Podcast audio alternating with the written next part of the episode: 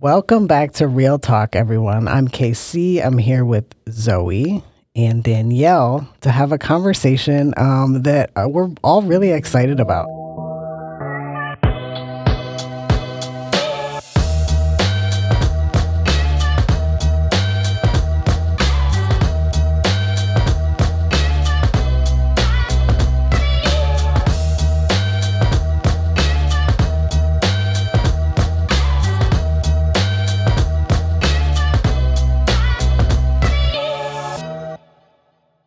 Um, one thing I think, then Danielle, I'd be curious if you agree with me about this, that in diversity circles that perhaps we don't do the best job at a lot of the time is conversations about disability and access. 100%. It's one of my big wigs.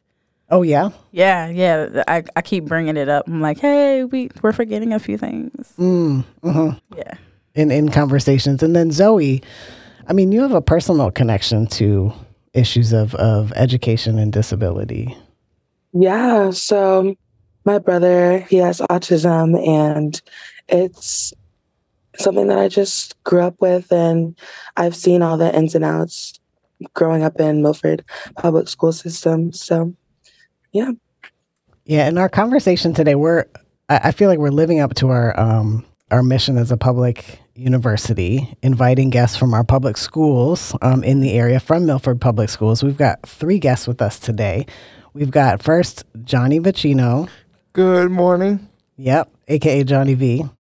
Um, we have Eric Paradis, Hello, everybody. and we have Erin Williams. Good morning. Um, so welcome, welcome, welcome, welcome to to campus. Welcome to the podcast. Um, we're excited to have this conversation. And the first place that I think we can start is, um, you know, the ways that that we talk about disability. So we're a podcast, so we we talk about language all the time Yes. and um, and also ways that people can be supportive allies. Like I've recognized as a teacher, like learning from a, my students, learning from um, people with with close family members, friends, partners who have disabilities. Ways that I'm like, oh wow, I'd never thought about that that way. I never thought about that. Um, I can change my practices to be a better ally. So, I mean, I think that's a good place for us to start. What are some ways that um, we can shift both language and practices? And you two are higher ed, or you you two are, are education professionals. You work with students all the time. Well, I think one of the important things is that a lot of times as adults, we need to get out of the way, and we need to have our young people, you know, in have leadership roles and show us how to be an ally and be a better person ourselves. And then, you know, in my role as you know, I want to make sure that we're making good connections everywhere for our students so they can go off and do amazing, cool things mm-hmm. and be a part of their community. Right. And that's sort of my one of my huge end goals is I want to make sure all of our young people have the opportunity to get out there and follow their path and go off and be amazing. Mm. So part of that path for here for Johnny, Johnny, why don't you talk a little bit about what your big interest is? Yes, um, my my big interest is podcasting, radio, all the above, music, um, sports, kind of that. A little bit. Yeah, and we, Johnny, we told you that this is not going to be as exciting a podcast as the kind that you want to make. like, oh, we never have music. We have, we do have intro music, but that comes in after. Yeah. And we certainly, I don't know anything about sports. yep. So you all as as teachers, um, you find out what people you work at. Like Johnny, you're in a transition program, which is a, Yeah. a step between, um, or actually, how would you describe it? Yeah, no, it's okay. So transition programs are for folks who have finished their high school credits but still need some time working and staying in public schools, getting ready for college career and whatever's going to happen afterwards. All right. So Johnny is in one of our transition programs. So Johnny, why don't you talk a little bit about what that means? Um, and that means to get ready for when you get out of high school. It's called the PGTA program. Um, a special needs, a special needs program. It's a special needs um program for Milford Public Schools, and kind of go out on job sites and explore th- what you want to do for each career someday. So Um, and I think a, a big way people support Johnny in that is that um, businesses open their doors to us, right? And allow your group, your class to go in and get that work experience, you know? Um, and for most of the students, it's really their first time out on a job, you know, um, maybe eating lunch at with coworkers. What does that look look like? Because what we all know like? it's different than eating lunch in a cafeteria. Yeah. Right? Um, I had a student uh, who had his lunch taken from Mm. a work room lunchroom, and he was livid. He was not Oh. happy. Um, but it was like, well, that happens when it's Oh, yeah, it different. does you know, happen. like in a workroom fridge, right? It can happen, and there's no cafeteria to go and get more. Right. That's so right. Many little things like that that Um, Right. you don't necessarily think about until Yep. they happen. Yeah, so it's kind of exposing them, them to all those experiences and also, you know, how do you have a conversation um, with your boss? What's appropriate, what's not appropriate, right? And kind of what are the good and bads of jobs, right? That not every job is going to be, you know, amazing and you're going to like every single aspect, right? So, where are some of the places you work? um, Burlington and um, we go to Stop and Shop Oh yeah. um, to get food for um, what we're gonna make. So Nice. And you know, Zoe, um, feel free to jump in here at any point too. So Zoe's joining us via Zoom, um, which actually works. We have, you know, the full studio today. So Oh yeah. so do jump in here. Yeah, for sure. Um, transition programs are awesome. My brother, he, we went to um, Joseph Foran High School, and he went through the Five program, and that's where he found his current job. And now he's back in Milford Public Schools, working um, for the other high school in Milford, Jonathan um, Law. Jonathan Law. Yeah. And he gets to be in the community that helped raise him. So honestly, transition the transition programs that Milford Public Schools has in place really work.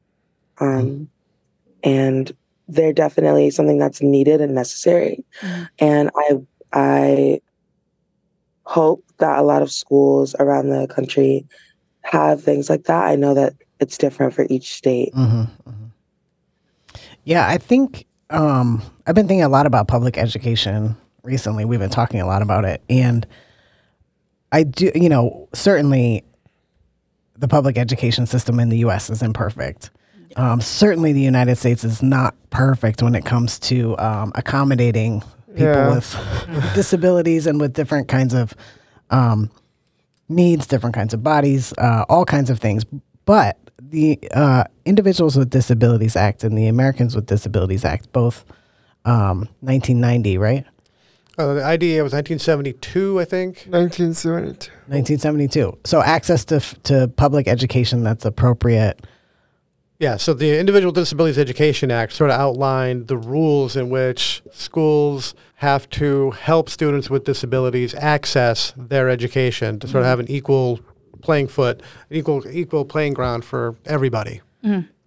And so that's been, you know, my reality as a person going through the schools that that was always true. And then I was just thinking this morning, like, um, well, thinking about how after school, after a transition program, there are a lot of challenges. And then I was thinking, man, like, what about before all of these laws? Mm. Much worse. Much worse. Yeah. So I'm trying to like imagine. I guess there's just no access to school before that, No, and, or and a you lot of times schools are really either shutting kids out altogether, like not allowing them to come to school at all, mm-hmm. or you know, sort of like Welcome Back Kotter, putting kids in the basement near the boiler room and hoping Oh. that they don't make a ruckus and so just or quiet, containing them yeah. during the school day. yep, and like with no real education. Wow.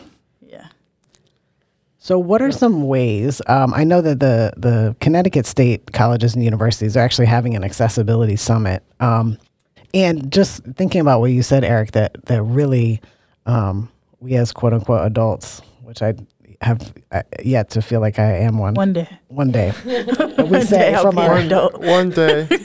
yeah, we're in our 30s and 40s, but um, anyway, we, so anyway, these quote unquote adults, faculty and staff. Um, but I do think that that can't we can't just have conversations where we talk amongst ourselves about what do the students need, um, any kind of student. So, Yeah. what are, what are some of the things that, and I'd love to hear from all three of you. Um, what do you wish that people knew, teachers, staff? Um, I kind of wish that people would know, like, what special needs kids need, because some people uh, don't know, like, what, like, what people need, and that's kind of, it's not like sad. It's just something you have to be aware of. What's something you need? Um, something I need is, um, for places to be ADA accessible, and sometimes I go places and they're not, so I kind of get upset over that. Yeah, because you literally can't even get in the door sometimes. Yeah.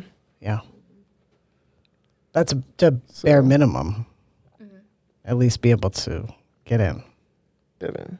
So And what just- does it look like to to create a school system with like you in mind, Johnny? Like what does that look hmm. like for you? Um, well, I have a tablet that I can do a computer and all that, voice to text and all that. Mm-hmm. Yeah, yeah, yeah. And do you think part of I don't know cuz I'm I'm trying to think of like ways that people are just not thinking of everyone. Right. Um, and even in my classrooms, like there was a class that I had with someone in a wheelchair, and I think my eyes just we didn't even have a conversation yet, and I just I just my eye just blew open, and I was like, oh my god, how does he get into the door? How does he get into the building? Yeah. Where does he go? We had a fire drill. Oh my God, mm. where does he go? Do we mm-hmm. have to carry him down the steps? There's nowhere for him to go, you know, to get mm-hmm. out. Mm-hmm. Um, and so I just started thinking. I was like, do we actually think of everyone in mind when we're building, when we're we're even getting down to that level before you That even get level, yeah. education, you know? And then also a thing that I was thinking is, d- does does it not only require education on the behalf of you know staff and faculty, Yep. but does it also require um, some type of uh, I don't want to say uh, uh, prerequisite, but some type of expectation of empathy. You know, and I think that that Yeah. lacks even just on the the you know neurotypical level, but on a neurodivergent level, I feel like even just the extra step of empathy, um, that's something that I that I'd be interesting to hear your Yeah. your opinion on. I think it's very hard for people to understand um, that some people uh, need ADA accessibility, and it's kind of complicated Yeah. because you're all in a wheelchair and you're kind of stuck there, and it's kind of complicated, Mm-hmm. kind of cumbersome. Yeah, That's what it is. But it's your norm, you know, so that has to be respected by everybody. Yeah, that has to be respected uh, with everybody. Um, and um, and so that's kind of hard for people to understand. Yeah. Well, what you're this is making me think about how I mean education in general was designed for rich, able-bodied white men. Yeah. I mean our ed- our a formal education system, and we really and I just think about teachers who have all these rules around how to or how not to use technology in their Right. classes, mm-hmm. like. You must do this on a laptop. Well, a lot of people use phones or tablets, you know, and, and what's the reason for that? But we're kind of retrofitting a model that from the start really didn't fit most people who are students now, actually. Yeah, so I, I Perhaps not the way to do it. Yeah, how I was thinking of it is just like we're in a time now where there's more people that look like who wasn't supposed to be there. So everybody's still fighting their way to be under the same, I guess, uh, for lack of a better term, ruling. You know, and and how things were were done, and more and more of that is not fitting most people that are in the education system because it it wasn't for them. So you have this majority that's like fighting to get their way into the education system. And the education system's still like, hey, it's like the 1800s, you know, and and we're and we're trying to claw through that. Yeah. Hmm. Yeah, um, I do see that in my education as well. And I'm just thinking, you know, like, although there are the higher ups and people in charge, what do we see people like us, teachers and students, what do we see them doing in the classroom? So, for Mhm. example, Johnny, like, could you answer like Yeah. how do how do teachers help you in your classrooms? I think it's really important to have like these conversations that we're having now uh, kind of more often because Mm. then we can all congregate and have time to discuss. Because sometimes I find that things are are not working out the way that we that we discovered. So if we get more of these conversations, I think that would be helpful. Yeah, frequent check-ins too. I mean, sometimes with this is higher ed, but it's uh, I remember this in high school too. A lot of times we're so busy as teachers, we just are like Yeah. do the same stuff that we've always done Yeah. until we find out that we can't. Well, some people just keep doing it. Yeah. And I think for some teachers, um, that technology component, they're a little bit afraid of it, Ah, and yeah. afraid of how to incorporate that or to how they meet that person's needs. And I think if there was more understanding and empathy, Yeah. um, they would realize, you know, people aren't requesting those accommodations to take advantage of the system, but to access the system the Right. same ways that other people do. Um, but they just can't access it like everybody else. And so by giving them those accommodations, you make it fair for everybody. Right. You know, it's not an advantage. It's not, you know, like mm-hmm. they're trying to play the system. It's that's how you even the playing field for everybody, right? And give everyone access, Yeah. right?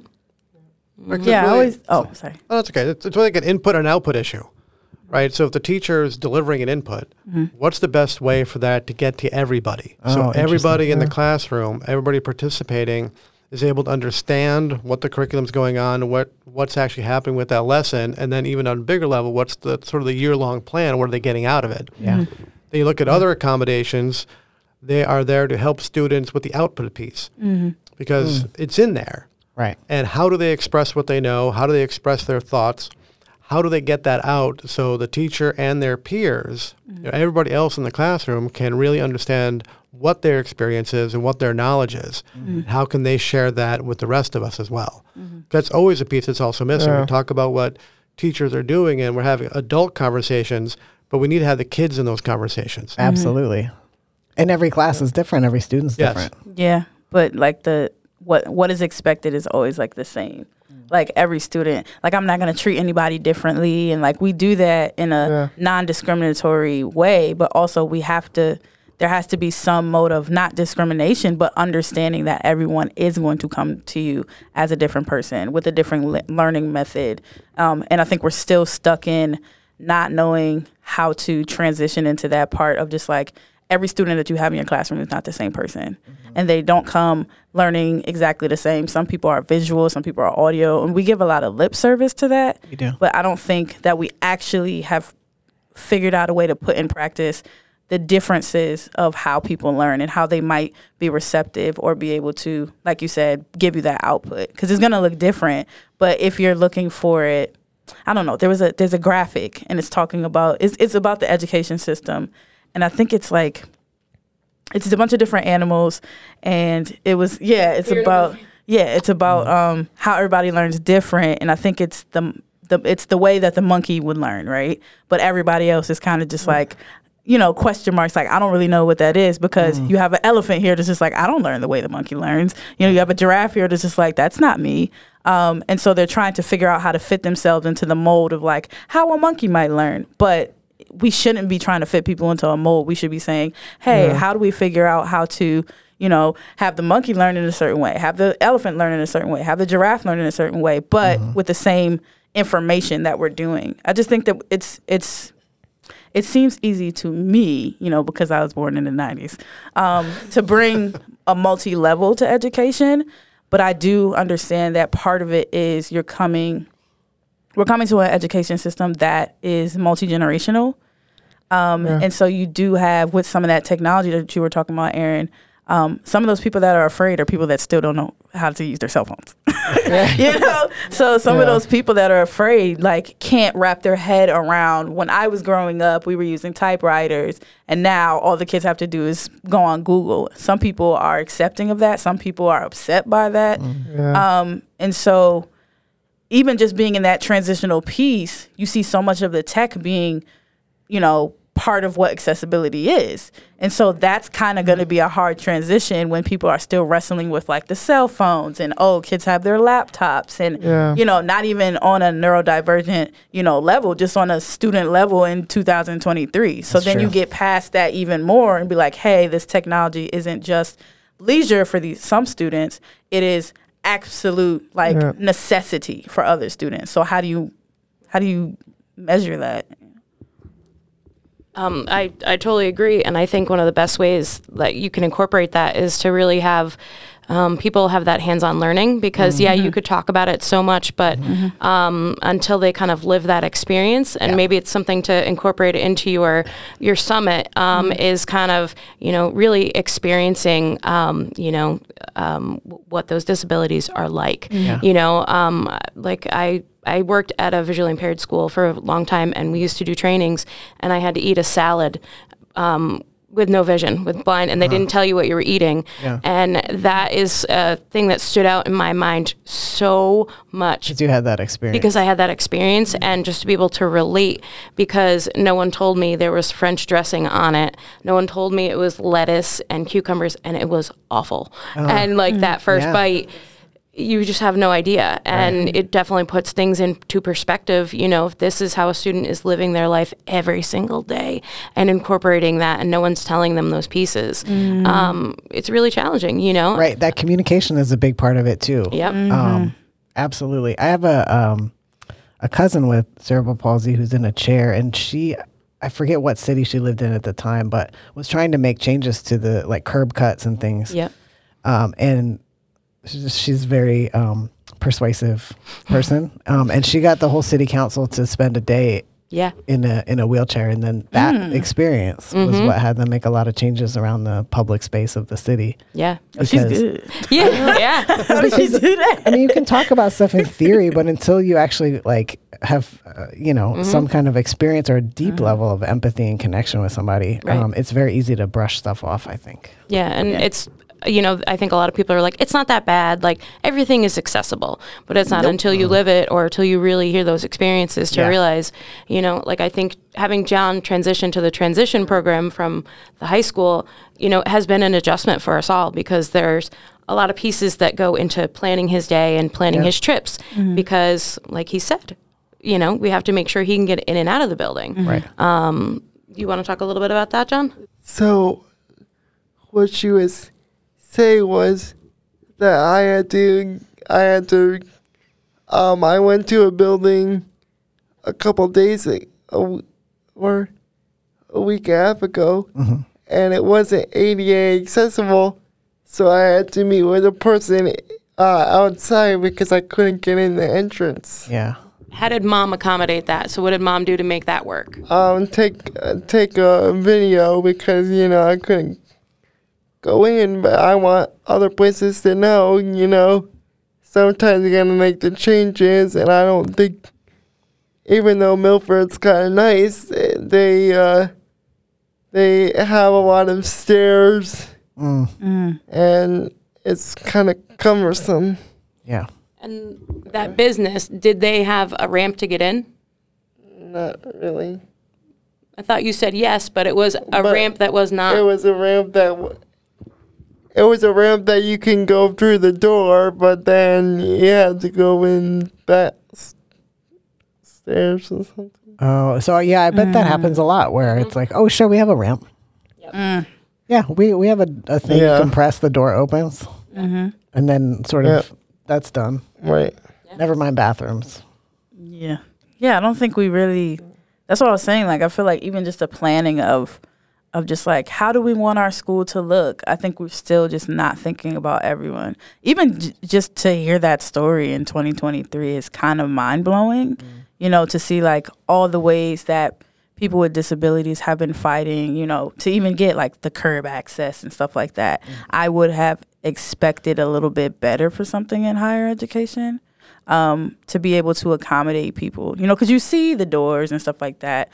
I get a little peeved because some of those doors are not working, um, and And I would really appreciate yes, and I would Yeah. appreciate if you know people had a little bit of um, understanding of the severity of those things not working, not Yeah. just for every student and you know for them to be able to not use the stairs but for students that absolutely require that as a necessity i think that that those things should be upkept to the utmost you know Right. If you ability have to come to class, it's part of Exactly. the rules. You got to go to class. So yeah, and just be able to even thinking of um, classroom accessibility, I started thinking of that. You know, because I had the the student in my class that was had a wheelchair, and we would have to help him into the doors. And I didn't think of that. I was like, okay, so people that have wheelchairs can get into the building, but what happens once they're in?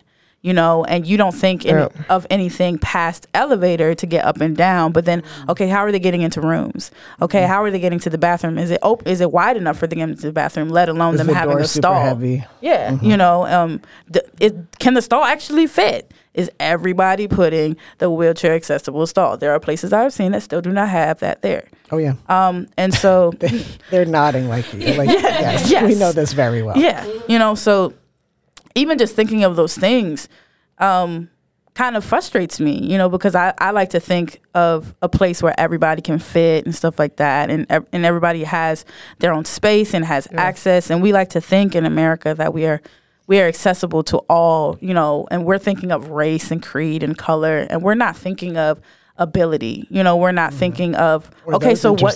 Yeah, you know, besides wheelchairs, what happens to people that are visually impaired on this campus? You know, someone in a wheelchair, I'm, I'm not lessening, but you know, there's a visual way to figure that out. Someone that can't see, what happens when that button doesn't press? Right. You know, like how exactly are they going to be able to step? Do you have the beeping sidewalks so they could be like, hey, something's happening. I can go across the street. You know, do people adhere to that? Is it something that you are giving people extra caution? You know, hey, I just want to let you know there's certain intersections that they don't exactly adhere to the speed. So be, you know, like, are we doing that? Are we accounting for the students on the campus um, or, or anywhere, you know? And so stuff like that. I really I really do pay attention to and I really do get very frustrated over. Um, Yeah. yeah, just yeah. Yeah, and hearing you all speak and hearing these different experiences, like I think about, you know, what about okay, like not everybody can be put into someone else's shoes like that, and For sure. not everybody really wants to, unfortunately. Mhm. So, like, what are some resources that we might be able to use for people who are willing to Mm. try to make that change and like try to stand up for these really important um, issues and be an advocate? Mhm. I know that the DEI office last year, um, they they read the book um, "Demystifying Disability," Mm. And you know they tried to hold a dialogue around it, but you know because it wasn't really implemented, Mhm. um, it didn't reach as many folks as we would like. Mhm. Um, do you all know from the Milford Public School System what are some great resources that um, others can use to just try to meet you halfway? Mhm.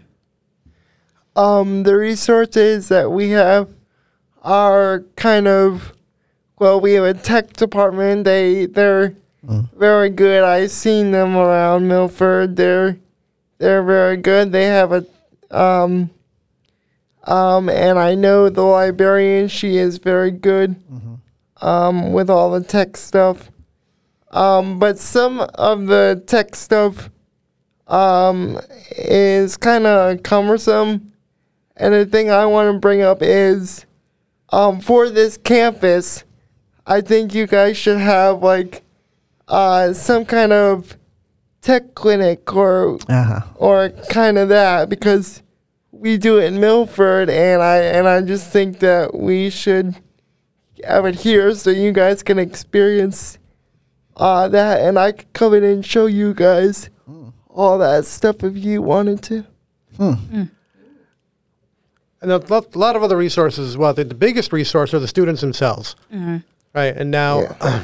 a lot of students are may not want to talk about their disability and how they are interacting with their community around them, but mm-hmm. a lot of students are. And I think a lot of students with different abilities are really coming to terms with their own self advocacy. Mm-hmm. Mm. And we've, you know, in Milford, we've been working with the State Youth Advisory Board for six or seven years, which is really focusing on teaching students how to be self advocates, Yeah. how to stand up and say, hey, this is what I need for a level playing field, mm-hmm. and to really teach them how to become leaders because they have their ideas, they, have, they know what they need. Mm-hmm. And you put those kids in a room together with people who can make change, and then mm-hmm. that's how change happens. So, like KC, you were talking about, you know, your your cousin, Yeah.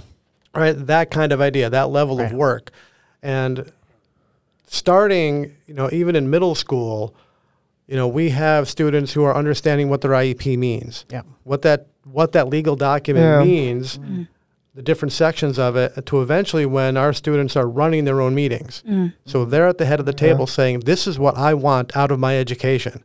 How are you, the school system, going to help me get there?" Wow. And that's our biggest, one of our biggest goals. And I know, um, and I know my mom and dad have been trying to understand that, but you know, people are kind of not getting that. So Yeah, that's a tough shift for people to have students be in charge. That's tough for Yeah. I think a lot of people um, to be that to be that self advocate.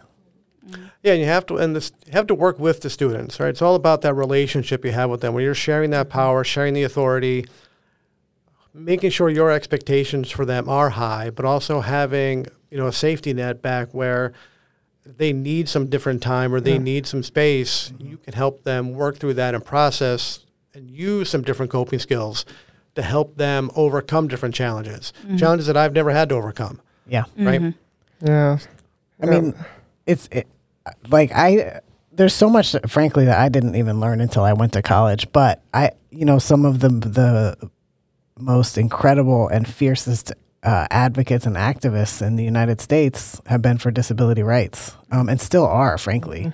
Um, and I think that a lot of times that gets sort of missed in the public narrative too. Hundred Um, percent.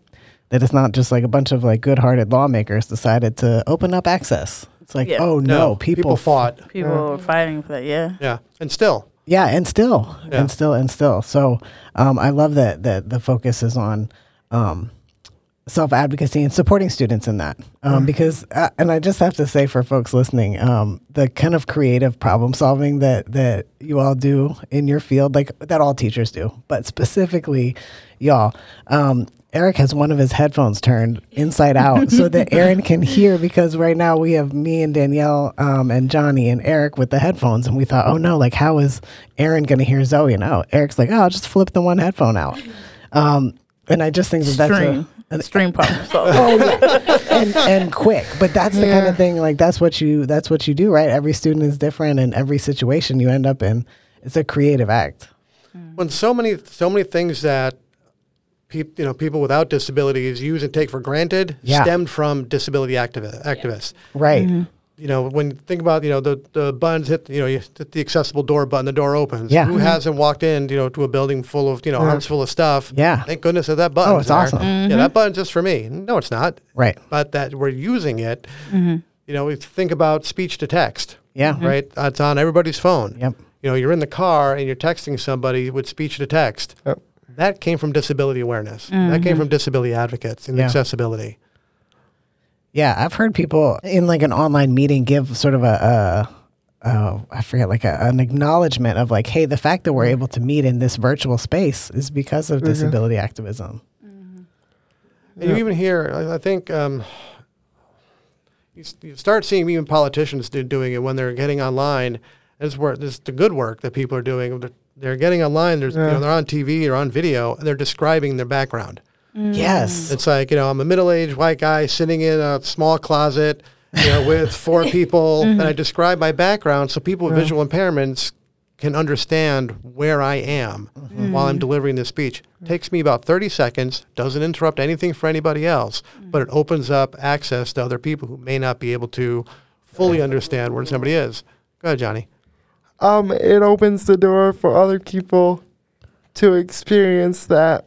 Um, like I made a park to experience all that. Like I helped my parents fundraise that, and we worked very hard with people, and people were very generous and all that. So So it's an accessible playground. yeah.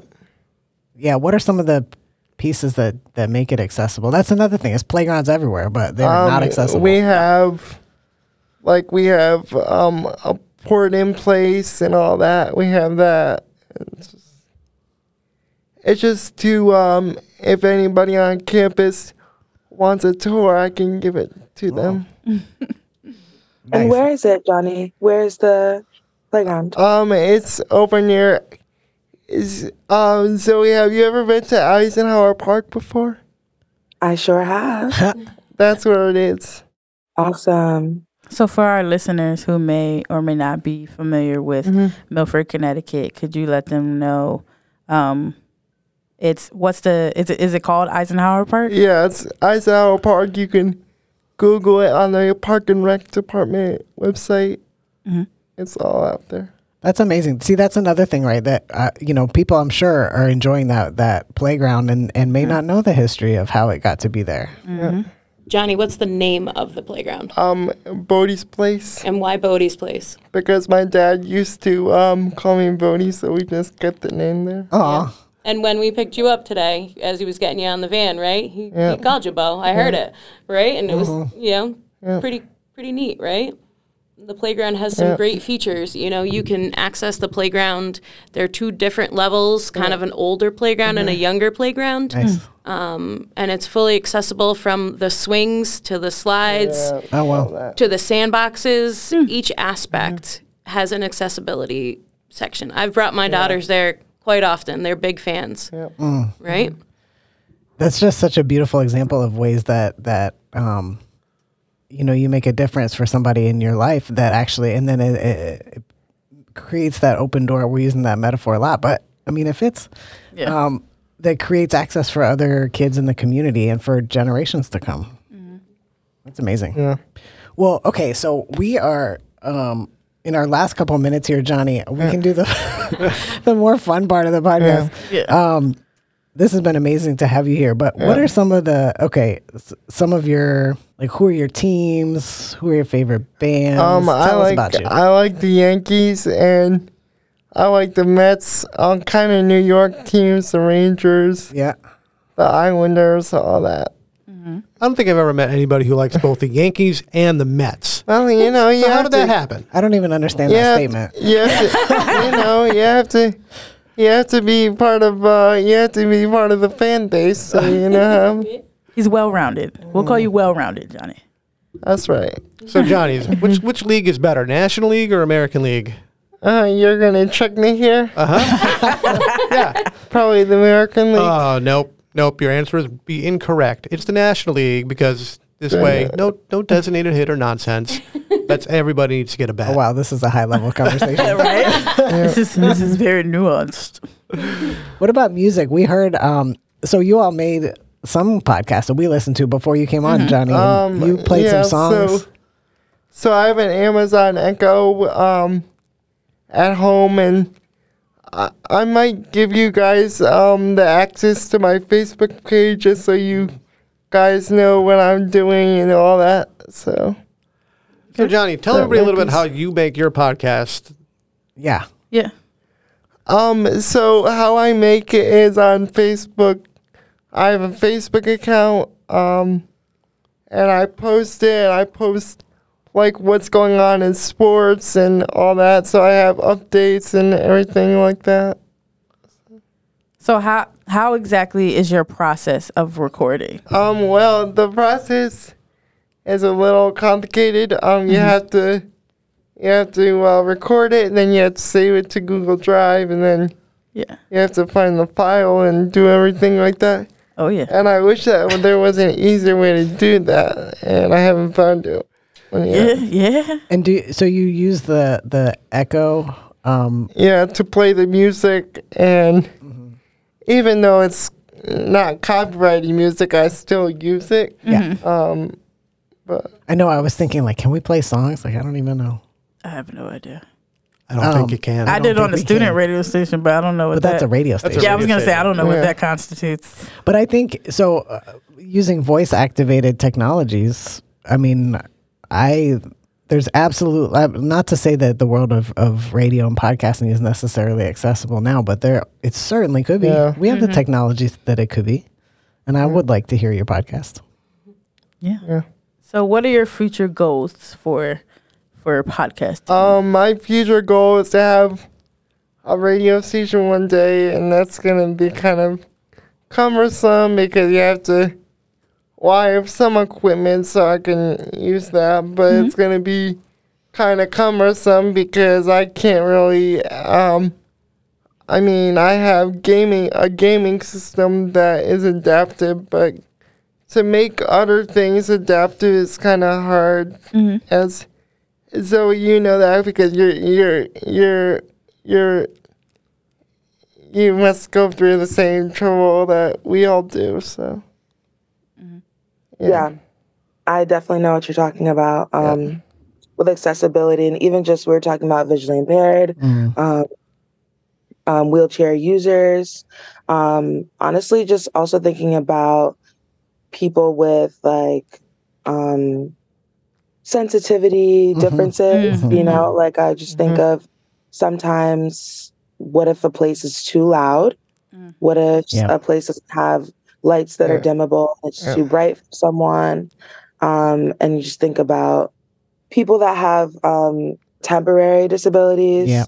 as well. I feel like that's where the conversation kind of shifts yeah, Chronic illness. we look at people with, Mhm. yeah, Yeah, we look at people with who might have their um, full scope of ability one day and then it changes the next and we're more willing to adapt for them but Mm. not for people that struggle with this on the daily yeah, Mhm.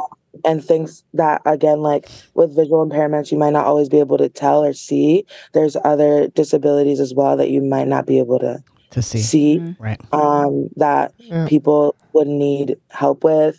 Um, and even just like for like a, a radio station and stuff like that, having, you know, people describe what's going on, Yeah. describe like if you have a visual part to your podcast, describing Yeah. that, Mhm. having captions for people who might be partially visually impaired.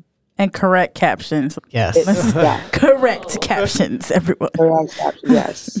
Um, closed captioning is so important, even just for people with, you know, learning disabilities and people who might not be able to only hear things. Um, you might have to read it as well.